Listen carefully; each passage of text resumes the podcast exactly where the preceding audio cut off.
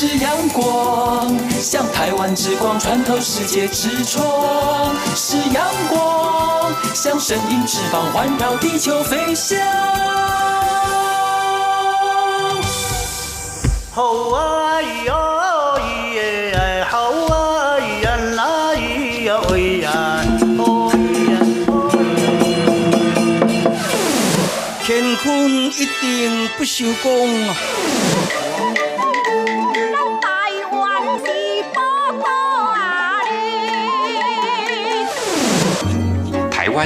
多元的面貌，经由不同族群、语言、风俗习惯、艺术戏曲的融合，汇聚成台湾独特瑰丽的文化。恋恋台湾，为你传递台湾独特的文化风情，引领听众真正认识台湾、了解台湾、爱上台湾。欢迎朋友收听《恋恋台湾》的节目，我是吴祝玉，在空中陪伴你。这里是中央广播电台台湾之音。不晓得此时收听节目的听众朋友，您是家长吗？家里有没有孩子？你如何来教养他？其实，对我自己多年的观察，我的感觉，在亚洲的父母，不管在台湾、在中国大陆，或者是日本、韩国，我们对孩子的要求啊，总是希望他有好的成绩，那么念好的大学、一流的大学，找到一份好的待遇，也就是呢，这个薪资比较高的工作，那么认为这就是孩子的成就了。不过，在今天将和大家一起来探讨犹太人如何来教养孩子。那么，这要说到了目前定居在美国、来自韩国的一位年轻妈妈，她叫郭银金。那么，她有一本书叫做《犹太妈妈不买玩具》。你可能会想，犹太的妈妈真的不买玩具吗？其实，呃，并不是的，应该是这么解释：比起昂贵的玩具，其实犹太家庭，尤其是妈妈，更倾向教导孩子观察周遭的一切，培养出可以独立思考、有创造的能力、有好奇心，而且会自我表达的孩子了。那么说到来自韩国的这位妈妈郭银晶，在韩国的时候，她是要兼顾到工作和家庭，可以说是蜡烛两头烧。那么后来，由于先生到美国留学，他就带着孩子移居了美国。因为好奇心，那么也好奇于为什么犹太人的表现是这么样的出类拔萃，他也想了解他们是如何来教养子女，所以他就把孩子啊，把他的小孩送到呃犹太人的幼稚园去学习。那当然，因为这样的机会，跟犹太妈妈就熟悉起来了。而郭银金他亲身的体验跟观察，他就发现了，其实犹太人教育子女的几个重要的原则跟方法，很值得东方人，尤其是亚洲人来学习。那么，透过他的犹太妈妈不买玩具，呃，他将提供他自己一手的观察，那么也希望可以帮助在育儿路上努力的妈妈们，找出适合自己的孩子的教育方式了。我们在今天。温情满人间将和大家一起来探讨，到底犹太家庭，尤其是犹太人的妈妈，他们是如何教养他们的孩子。那么，我们请到的是呃远流文化的行销企划徐凯军，和大家一起来分享，也和大家共同探讨。好的，进行温情满人间之前，那就先安排听首歌曲。既然谈的是孩子的教养的问题，我们就来听这个田雅霍所演唱的《有个孩子》，一起欣赏。待会儿我们和大家一起探讨。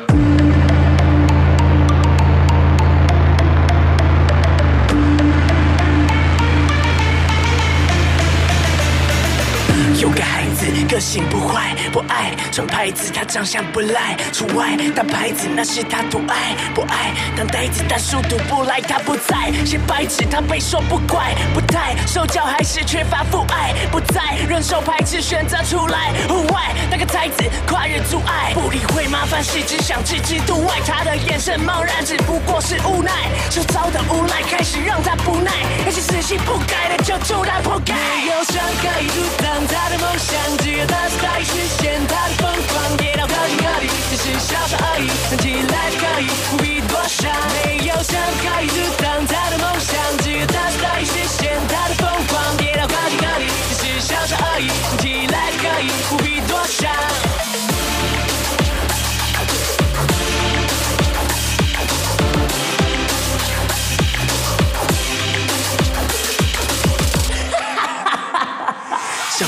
变了，到处充斥黑的，从前的人情味慢慢也不见了，慢慢的开始冲淡，走过这些都送餐。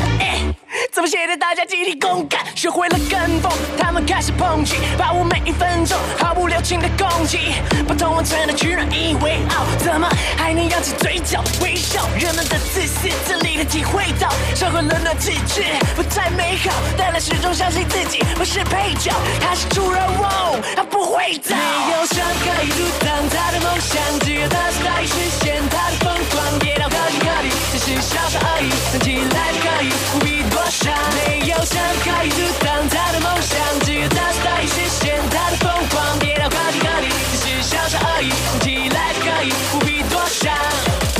开始习惯的被众人批判着，将情绪隐瞒着，选择做安静患者，静观着气氛，所有遗憾的一切，他闭关着，精炼始终轻叹着情节，不平坦的历练，还有必算的经验，是他平凡的经验，展开奇幻的历险，用一贯的信念以及极端的期限，跨奇谈的理解，挑战弊端的极限，不存在畏惧那再多偏见，他不能再回去，他还有远见，他放下厌倦，他放下腼腆，他离开边缘，走向最前面，没有伤害阻挡他。的梦想，只有他是大意实现他的疯狂，跌倒靠近靠近，只是小小而已，看起来可以，不必多想。没有伤害阻挡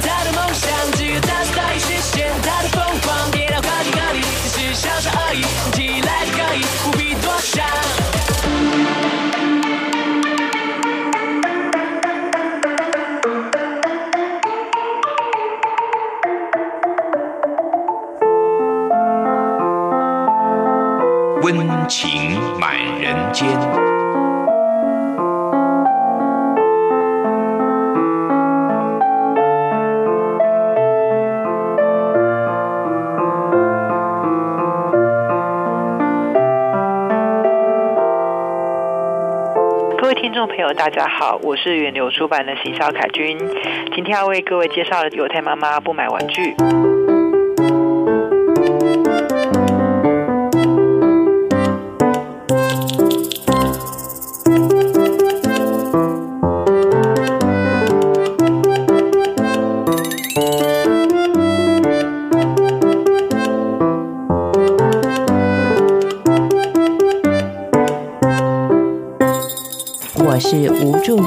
空中陪伴所有的听众朋友。我们在今天的节目当中和大家来聊的是呃教养的问题了。透过电话连线访问到的是远流出版社的行销企划徐凯军，凯军你好。注意好，各位听众朋友，大家好。是凯军，在今天我们要聊的是，呃，犹太人如何来教养孩子了。不过这里特别讲到教养，包括了教育跟养育了。呃，刚才呢，凯军特别说到了，呃，这是一位韩国的年轻的妈妈，她的近距离的观察了。这本叫做《犹太妈妈不买玩具》，很多听众朋友看到这本书的这个封面的时候呢，都要我问我们的形象计划徐凯军了，凯军。犹太人，尤其是犹太妈妈，真的不给孩子买玩具吗？呃，这个名字是很有趣的一个设问哦。是，那基本上他呃不是不买玩具，而是说他不随意的买玩具。呃，应该是说他们，因为其实玩具是给小孩子娱乐嘛，对不对？但是其实犹太妈妈她更有方法，因为像呃这个韩国妈妈，她刚到美国的时候，她觉得哎，韩国小孩跟我们。东方小孩一样，我们都会去买玩具什么的。可是其实犹太教育，他们光是一个包装纸，那种起司的包装纸，然后那个犹太阿妈就会把它折成刀啊，然后做成是球的图案啊，做成各种东西，那小孩子就会玩的很开心。嗯哼，等于说，呃，其实犹太妈妈是他们会把日常生活中一些常见到的素材变成是小孩的玩具，发挥观察力和创造力，然后呢，让小孩子更有一点自己的想法。嗯哼，也就是说呢，这个犹太的妈妈或者说啊家长们呢，他们对于孩子在呃教养的过程当中，可能像玩具啦，或者是一些知识的传递的部分呢，他们都会有更多的一些陪伴，自己来创造吗？可以这样解读吗？对对，是这样子，没错。OK，好，这本书是来自韩国的年轻妈妈郭银晶的作品啊。那么其实呃，她自己因为先生到美国去工作，那么她的孩子也陪着啊到这个美国去。那么她跟很多的犹太的朋友成为了知己。那么她也特别把孩子送到呢犹太人呃比较多的这个幼稚园来学习。是不是请这个徐凯军跟大家来聊聊这位妈妈的心路历程程呢？呃，好的，呃，其实这个妈妈郭颖晶啊，她以前在韩国的时候，其实是家庭职职场两头烧的职业妇女。那因为她老公是要到美国去读博士班，嗯，所以她就是想说，哎。就徐家跟着一起去。那呃，其实他在到美国的时候，他一直很好奇犹太的教养方式。嗯，因为呃，不晓得各位听众知不知道，其实有很多的犹太人是很出色的，比如说。呃，史蒂芬·史皮伯，比如说呃，弗洛伊德，比如说呃，心理学家 阿德勒，然后是现在的马克·祖伯格，通通都是犹太人。是，对。然后呢，所以这个作者他就很好奇说，哎，为什么犹太人的人数占全球人口的这么少，可是小孩子却养的这么厉害？嗯，对对对，所以他就是特别把他小孩子送到了犹太幼稚园，然后。想要做近距离的观察，这样子是。其实，在你们这个犹太妈妈不买玩具当中的封面上呢，就特别有标注了。呃，犹太人呢，只占全球的。零点二五 percent 的这个人口的数量，但是历年的诺贝尔奖得主有百分之三十，而且他们在各个领域呢，其实都非常的有成就啊。过去我们对于犹太人的认知，可能是呃像媒体的报道啦、书籍的阅读啊，很多人对于犹太人的认知呢，都是我我的感觉哈，比较呃负面的。正面的说法就是说他们都很聪明，他们很会经商，很会赚钱啊。那比较负面的印象会觉觉得说，哎，犹太人好像比较会计较，很节俭，很吝啬啦，或者是他们心机很深。但是在这本书《犹太妈妈不买玩具》当中呢，其实我们这位来自韩国的这位妈妈，她的亲手的接触之后，就是她近距离观察，我们才了解，其实这不是她的本性，而只是说他们做事比较低调，或者说他们做事情比较有方法。对对，呃，其实像郭颖晶小姐她自己有提到说，呃，无论是哪一个国家的教养法，一定都会有好跟有坏。嗯，那但是呃，我们在。看到呃某一个民族之前，其实不要随便的下定论。嗯，那这也是他为什么一定觉得，哎，他想要把这些小孩子实际送进去犹太幼稚园观察，因为那个第一手的观察是最准的。嗯，那他也呃，因为他小孩子在里面就读的关系，所以他有有机会一起参加犹太人的一些活动。那深入犹太社区里面，然后等于说，他可以更全面的观察到犹太人是如何教养小孩的。嗯哼，其实，在这位韩国妈妈郭莹晶的眼中呢，犹太的小孩他觉得是比较散漫的耶，其实跟我们过往的认知是不太一样的，对不对？对对对，对，应该是说，呃，所谓的散漫是外表的，就是我们在旁边观察。嗯，可是实际上，当我读这本书的时候，我觉得那个散漫其实是让小孩子。呃，照他自己的方式生长，嗯，呃，因为我们都讲所谓的适才教育嘛，嗯，那可是其实不会演，我们有时候也是蛮分数挂帅的，没错。但是犹太妈妈，我自己在看这本书过程当中，他们保留了相当的空间，让小孩子发掘自己的兴趣，嗯，然后另外是让小孩子呃观察世界，并且提问。等于说，呃，父母跟小孩之间，他拉出了一个空间陪伴，并且倾听交流，这是非常重要的。嗯，对对，所以说，其实看起来表面上一开始好像散散的，但是这也是为什么他们能够走到最后，然后呃，持之以恒的达到他们的成就。没错，其实在这本书当中，你们就特别提到了犹太的妈妈教孩子呢，很重要的几个呃要诀，就说他希望孩子是可以独立思考，而且是问题越多越好，甚至有自己的主张哦。其实凯军，我看到了他这几句话之后呢，我突然心中有一种感触，哎，呃，从小到大我们所接受的教育呢，知识的教育，包括呢我们的家长对孩子的教养呢，呃，有一句俚语就这么讲，呃，跟那。五音波脆，这是一个台语的说法，就小孩子只要听就好了，不要讲出来哦。但是问题是，犹太的妈妈教他的孩子是要问问题，问题越多越好。对，没错。呃，我小时候也真的被我爸妈这样讲过。你也是吗？对，因为我小时候是一个很爱发问的小孩。是哦，爸妈答不出来就会觉得 你好烦啊，好训啊。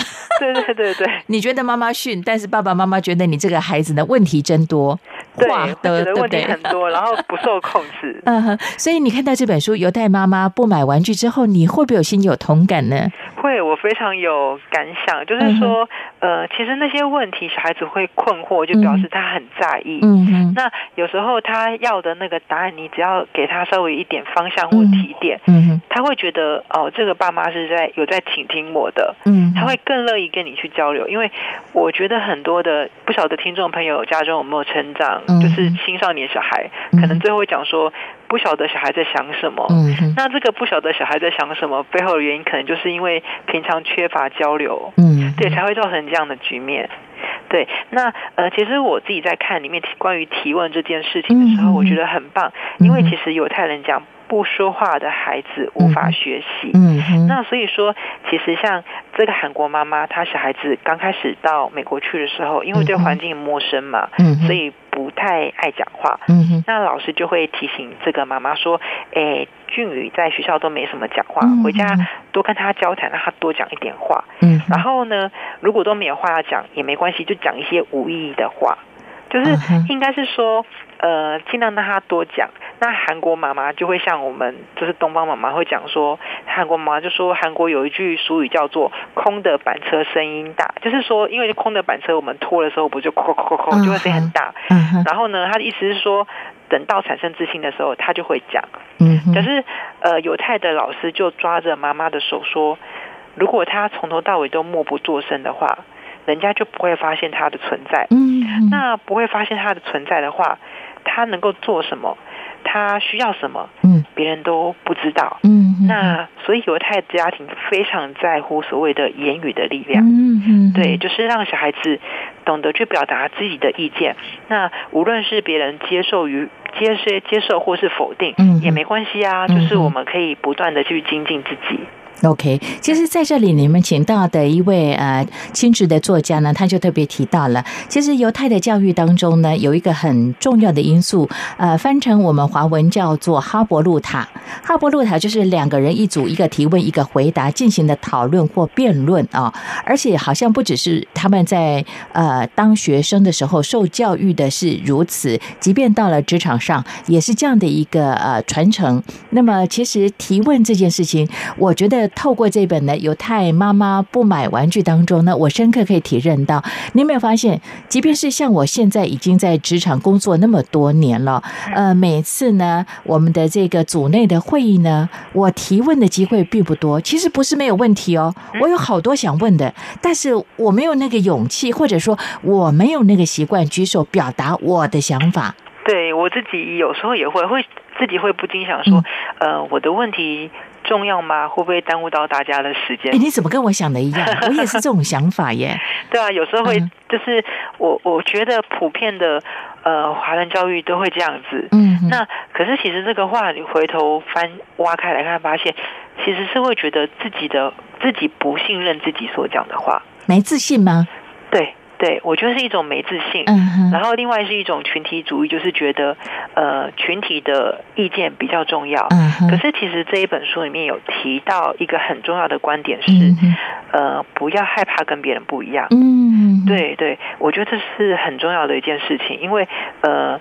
我们不可能拿同一套标准套用在所有人身上。嗯，那像里面有提到有个案例是，有个小孩子，犹太小孩，他因他自己的反应比较。慢一点，嗯，然后呢，呃，那所以他平常也很安静，老师就觉得他的小孩可能发育是有一点问题，比较迟钝，对对。可是后来实际上这个小孩子他就是有有有要表达的时候呢，那妈妈就给他鼓励，所以小孩子可能自己最后就做了一张海报跟图表，然后说明他为什么要这样做，他怎么做。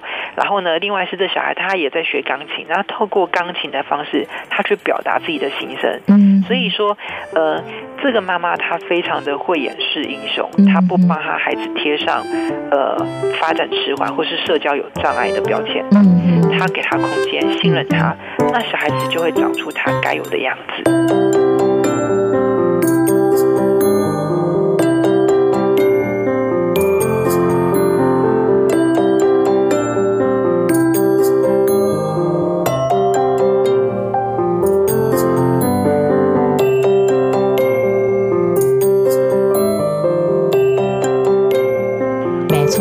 好像这书上就提到了举例，像爱因斯坦啊，或者像这个弗洛伊德、像贾伯斯等等啊，呃，很多人其实没有完成大学的教育，对不对？对。那再来就说呢，爱因斯坦小时候人家觉得他的发育是有问题，智力是有问题，没有想到他是天才。对对，他是天才，没错，没错。所以刚才呢，啊，这个远流出版的行家计划，徐凯军说到的，犹太的家庭呢，教养孩子其实比较呃重视的是让他的。自由的发展，但是随时的陪伴啊，培养他的判断，培养他的独立的思考能力跟创造力，这才是他们教育过程当中最重要的一环。而且凯军，我看到这本书当中特别提到了，这个教育不只是在学校的教育，犹太的父母陪伴孩子是一辈子的事情。对对，呃，这个其实他们有时候我们会觉得。多半的台湾父母可能会讲说，小孩子娶老婆，台湾小孩子呃结婚了，就是他的人生责任，好像就是给自己一个交代了。嗯嗯。可是其实犹太人的家族概念非常的强烈，没错。对，然后所以说，其实他们父母对小孩的关注是一辈子的。他当然会让小孩独立，可是其实呃。像我们也讲，犹太有所谓的安息日，是。那安息日一般定义就是可能是呃礼拜五的天黑之后到礼拜六的天黑这段时间，那这段时间是犹太人他们提供给他们家族大家一个不受通讯软体打搅，大家在一起聚会聊自己彼此想法的时间。嗯，那所以在那个场合里面，爸爸妈妈、阿公阿妈还有呃儿子女儿，大家会一起。讲自己的想法跟交流，嗯，那所以他们家族非常的紧密，那也不需要，所以就是等于说父母真的是一辈子的事情，就是一辈子的陪伴这样子。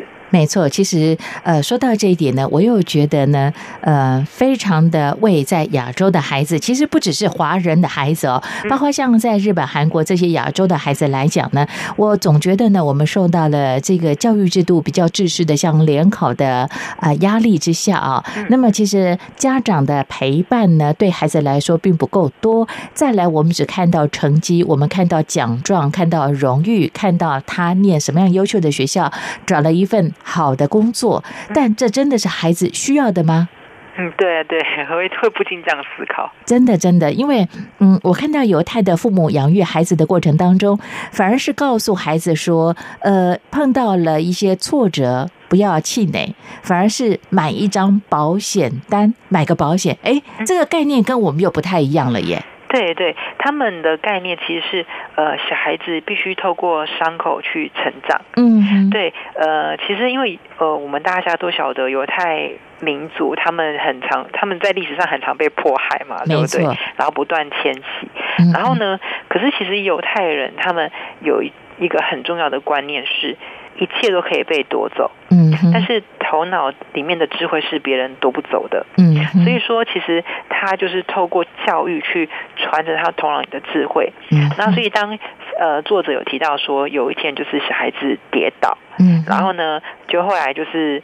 呃，还而且还被老师骂，因为他那天就是呃，他的儿子不喜欢写作业，嗯，然后妈妈就想说，哎，叫他用色铅笔写，就是让他有一点趣味这样子，嗯，然后小孩子后来就被诶老师骂，就是老师念说，哎，怎么可以用色铅笔写作业啊？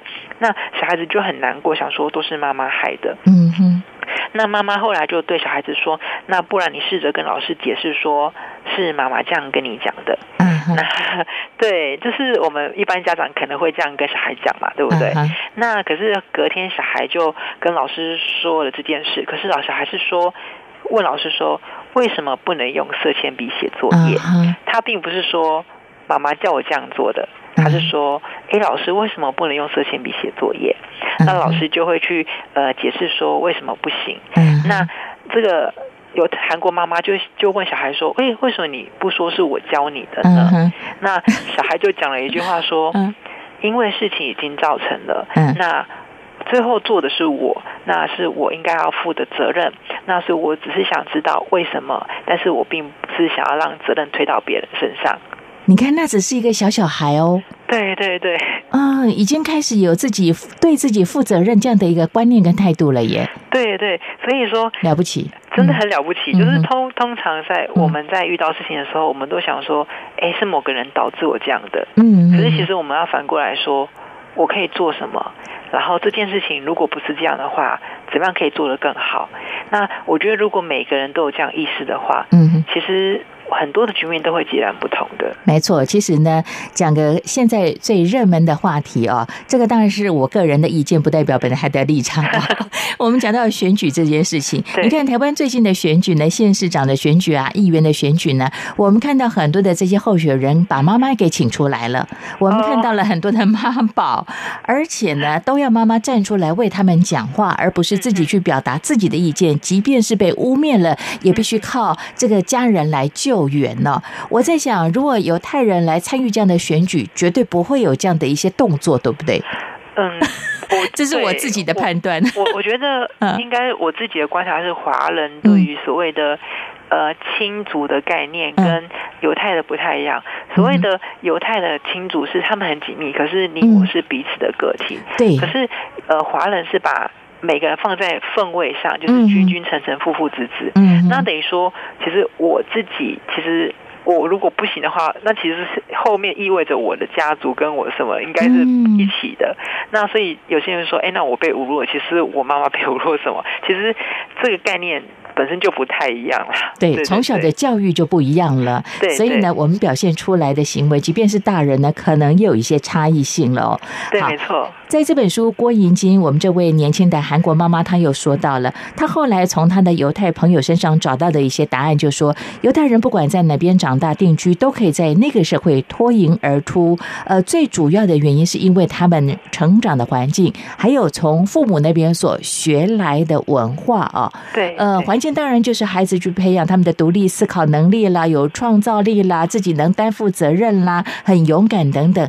那你觉得他们从父母那边得到的文化，这个养分到底是什么呢？我觉得那是一个传承的概念。嗯哼，对，就是说，呃。他应该是说，有些他之前有遇过某些韩国妈妈在美国遇到，嗯然后那韩国妈妈跟他说：“你都到了美国了，所以请你就不要讲韩文吧。”嗯，就是说你小孩不要知道韩文也没关系，你要有知道美语才有竞争力啊。是是是，对对。可是后来他发现，犹太人他们呃很多的仪式都有保存下来，嗯，比如说他们有所谓的隔离，然后他有去参观，然后其实，在那个场合。就是呃，他比如说呃，亲朋好友都有到，然后呢，他们比如说必须跟谁致敬，然后什么的，变得说，其实他会知道他他即便怎么样，家人都在旁边的，对，然后那他对自己文化的认同，也会让他知道自己是有脚踏实地，嗯，是有根基有来源的，嗯，那对，那其实我觉得这是很重要的事情，因为嗯，我觉得现在的社会大家都是小家庭，然后。我必须坦白，自己像我好了，我跟我的呃长辈，就是爷爷奶奶或是阿公阿妈那些，可能也没有到那么熟，就是可能亲朋好友路上见面，他是远亲也不知道，搞不不认得。对对对对对，但是呃嗯，应该是说呃，当你知道自己是什么样的人的时候，你才有力量。对，那我觉得是很重要的。那这是犹太教育。我觉得非常值得我们去取法的一点，这样子。没错，其实在这里呢，这位年轻的韩国妈妈她也说到了，其实犹太人他们的教育呢，其实也可以反映出犹太的一些特有的文化，还有他们的宗教跟精神了。对于自己原本的文化，比方说语言啦、仪式上，还有宗教信仰上的传承，这也是犹太教育生活当中很重要的一环了。那刚才我们特别说到了，其实父母的陪伴是犹太家庭对孩子在教养过程当中很重要的一环，这又是呃，我们不要说其他地方，就以台湾来讲，现在大部分都是双薪家庭。对，呃，其实父母陪伴孩子的时候少之又少。我觉得这又是透过这本《犹太妈妈不买玩具》当中，我们可以去醒思的部分了。对对，我其实里面我想跟大家分享一个我很喜欢的片段，嗯哼，就是它叫《妈妈的个人时间不被牺牲》。哎，对我好喜欢这一段，因为我这段我我自己有分享给其他的妈妈们，他们听到之后大家都非常喜欢这一段。嗯然后，因为我们有时候。父母跟小孩陪伴的时间已经很少了，嗯，可是陪伴的那个质量，嗯，呃，可能也要注意，因为其实像有时候我去外面吃饭，发现妈妈跟小孩、跟爸爸跟小孩啊，他们可能就是平板、平板拖音，就是孩子有平板、有那个手机这样子，可是其实犹太人不是，因为他那一天就是那个作者是说，呃，某一天他的朋友发现小孩子来找他的时候，然后呢，他。然后小孩自己在玩平板，然后呢，妈妈就在旁边陪着他，然后就很无聊这样子。然后呢，他的犹太朋友就问他说：“你是因为喜欢小孩那个游戏，所以你才在旁边看的吗？”然后妈妈说：“不是，但小孩子喜欢我在旁边看，所以我就看了。”妈妈就说。你怎么了？你不要做这样的事，你不要牺牲跟浪费自己的时间在不喜欢的事。嗯，你要做你喜欢的事。嗯，小孩子看到你做你喜欢的事，嗯，他就会跟着你学习，一起发亮。那等于说，其实妈妈跟小孩子在一起的时候，就专注的呃看着小孩，跟小孩在一起陪伴，让彼此知道彼此在。可是妈妈也要有自己的时间，就是做好自己的事情。就是妈妈，因为其实嗯，人的一生很长。呃，除了家庭之外，其实你人生还有很多面向。嗯，那像里面有提到，有一些犹太妈妈可能就呃在迪士尼工作，然后可能早上工作，然后下午就陪伴自己的小孩什么的。嗯那我觉得大家在工作和家庭方面都可以试着去想想看。怎么样可以去调整，或是时间真的不够的话，如何做有效有质量的陪伴这件事情？没错，比方说你是一个家庭主妇、全职的妈妈，孩子可能在看电视或者玩平板的时候，你可以去做自己喜欢的事情啊。你或许喜欢看书啦，或者是你喜欢呃着手做一些料理，你不用去盯着他看，其实他知道你在边上。这就是一种陪伴了，对不对？对，没错，没错，这真的是，真的是一种陪伴，就不一定一定要在旁边。对呀，妈妈完全牺牲自己了嘛。对啊，对啊，真的，我觉得主要是让小孩子知道你在，嗯，然后他就觉得心很安。没错，对。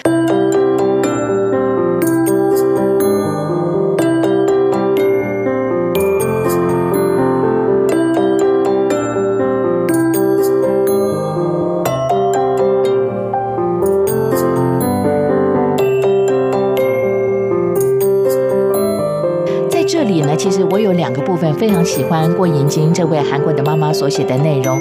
她讲到诚实这件事情，我会讲到诚实，因为她用了好几段话、几个篇章来讨论它哦。那教孩子呢，犹太的家长教孩子其实要诚实。而且呢，如果做错事情，要勇敢的道歉，不要去掩藏自己的过错。这又是我觉得跟华人来说的教育的观念不太一样的地方。过去其实像我的长辈教我要诚实，但现在因为竞争力的关系呢，我我曾经看到 在公众场合看到这个家长对孩子说：“呃，即便你错了。”但是，呃，这个可能我们要负很大的责任。你就说不是你就好了。我我当下其实有点惊愕。那看到《犹太妈妈不买玩具》这本书当中，郭莹晶特别说到了犹太的家长其实教孩子要诚实这件事情，对我个人来说，我觉得它是很重要的一种呃教养的观念呢。你如何看待呢，凯军？我我自己是觉得，呃，不诚实的人，他心就会虚。嗯，那这个心虚会让你呃无法去做你该做的事情。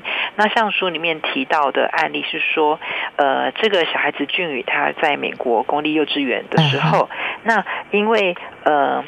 他就是借了一本书，很喜欢，然后呢，结果他说放回去，但是几个小孩子后来又拿出来看，结果最后那本书不见了。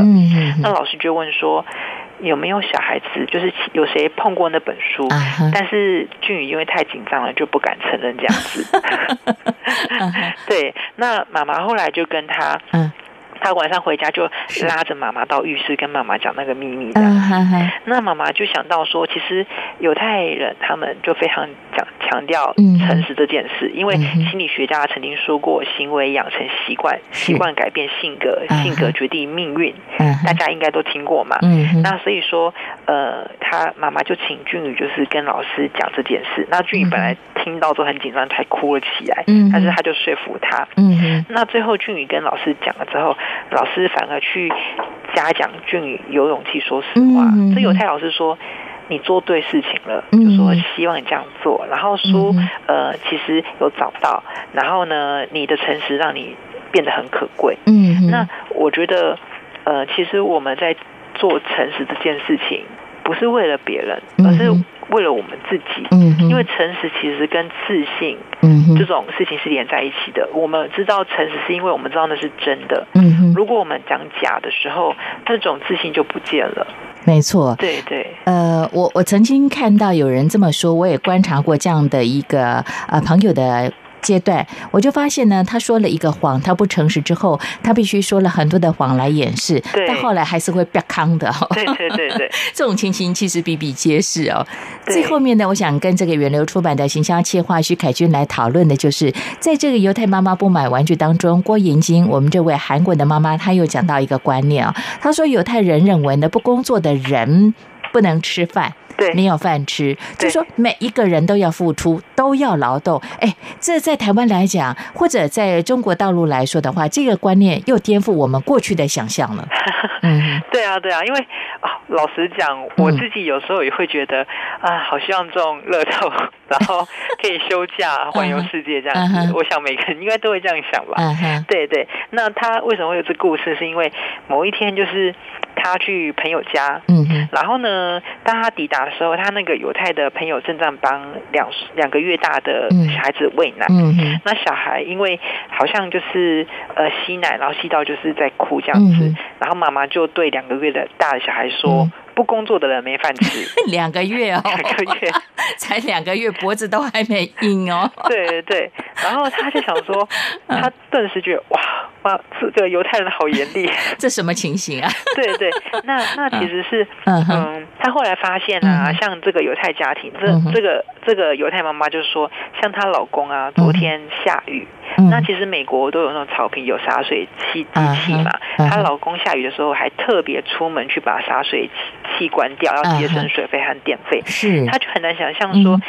她老公是这个犹太妈妈，老公是一个超赚钱的整形外科医生，然后在倾盆大雨的夜晚跑出去，就为了省那一点钱。嗯对，但是因为他们，也就是因为他们觉得说，呃，金钱得来不易，那一分一毫都要努力的赚取，然后并且留存，才会让犹太人总是呃能够赚取他们的钱财这样子。对啊，而且他们嗯有一个概念是，其实遗产这件事情。就是其实遗产这件事情不见得是好事情，他们在意的其实是如何把理财的智慧传给小孩子。那所以说，其实像犹太人只占美国人口不到百分之二，嗯但是他们的财富是美国国内总资产的百分之二十。嗯对，那所以说，呃，我们有时候会觉得，哎，犹太人很吝啬，可是那真的是吝啬吗？会不会只是他们对金钱的概念是，呃，每一分钱？取之不易，嗯，必须要小心运用，这样子。没错，其实他们对财富的观念呢，透过犹太妈妈不买玩具当中呢，郭银金这位韩国妈妈的观察，她是说到了，他们节俭确实是节俭，但是他们不浪费，但该花的钱，比方说他对人抱着感恩的心，再贵的东西他都会送啊。再来就说呢，他们对守住财富这件事情，比开创财富这件事情还在意。对对对，没错。所以他们才能够累积，对不对？对对。但我觉得两个月大的孩子就跟他讲不工作没饭吃，太严厉了。我我我觉得那个是那个是脱口而出，就是变变得说，其实有时候我觉得无心说的话，其实代表是真心话，而且深植在犹太人的内心里头了，就是他们的基本的态度。对。对，就是他，因为他自然脱口而出。我相信这个犹太妈妈小时候应该他妈妈有跟他讲过这样的话，可能比较大一点，所以他记得。对对对对对，这句话我相信可以一直的传承下去了，对不对？对啊，没错没错。嗯，我个人很赞同，因为我是五年级生，我记得我从小呢，其实小学开始我们就要帮忙做家事，但现在因为少子化的关系，因为呃现在的爸爸妈妈孩子养的少啊，都很宝贝。呃，像我们家的这个姐姐的小朋友呢，是不工作的，还要用叫的。我心里想，我们那个时候的妈妈一个眼神，你就知道你该负责的事情，你该做的家事，你就得去完成了。对对，因为家不是嗯父母的，是全家的。没错啊。这本《犹太妈妈不买玩具》呢，有很多的教养方面的一些，我我觉得犹太人的一些教养态度呢，可以提供给大家来参考啊。我也很开心有这本书，透过这个华文、中文的方式跟大家来做一些分享。好像你们在十一月二十四号在台湾也会请到专家来做了一场的讲座分享，是不是？啊，是的，我们在十一月二十四号那天是礼拜六的下午，呃，两点半到四点半，我们会办。一场犹太教养为何卓越的讲座，那特别请到的是 TXI Center 台艺投资合作中心的创办人林荣恩先生来这边分享。那呃，林荣恩先生他非常熟悉呃台湾和犹太教养的差别，然后另外是他在那边接触很多犹太创投，就创新投资，那所以他很了解犹太民族的民族性，然后所以我们是因为这本书觉得哎很适合让。真的了解犹太教育的台湾专家跟大家分享。那这场活动是免费的，所以大家就是只要凭着这本书就可以入场。那在远流出版的六楼这样子。OK，好。对，呃，相关的讯息我们可以透过什么样的网站、网页查询这样的一个讲座的机会呢？呃，相关的资讯，呃，只要上远流的粉丝团上面，然后找远流粉丝团上面的活动，嗯那它其实都有详细的地点和时间这样子。好，透过犹太妈妈。不买玩具，还有呢，透过我们这位林荣恩跟大家现身的说法，也让你了解犹太人如何成功的原因了。今天非常谢谢，这是远流出版社的这个行销计划徐凯军，凯军在今天和大家的分享，我们彼此努力啊！哎，谢谢谢谢，在我们周边的亲朋好友跟他们分享这样的一项的犹太人教养的观念，也希望为我们将来在台湾或者是收听节目的在其他地方中国大陆海外的朋友，在教养方面呢有。一点点的帮忙，谢谢凯君您的分享，还谢谢朱宇，谢谢大家，期待和你的再相会喽，没问题，谢谢，拜拜，拜拜。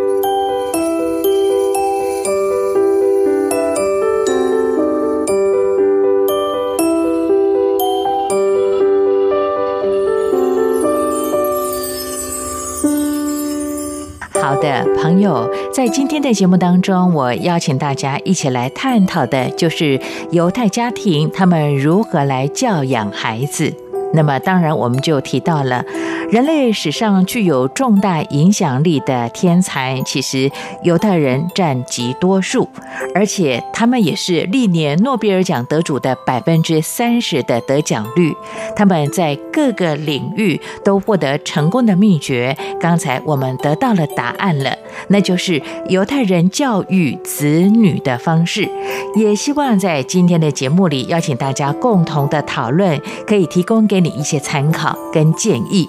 好的，看看时间，节目又接近尾声了。感谢朋友你的陪伴跟收听。听完之后有任何建议想跟我联系的话，都可以用 email 方式跟我联络，相当的方便。无助玉的 email address 是 wcy at rti 点 org 点 tw wcy at r t i 点 o r g 点 t w，期待你的分享以及批评指教了。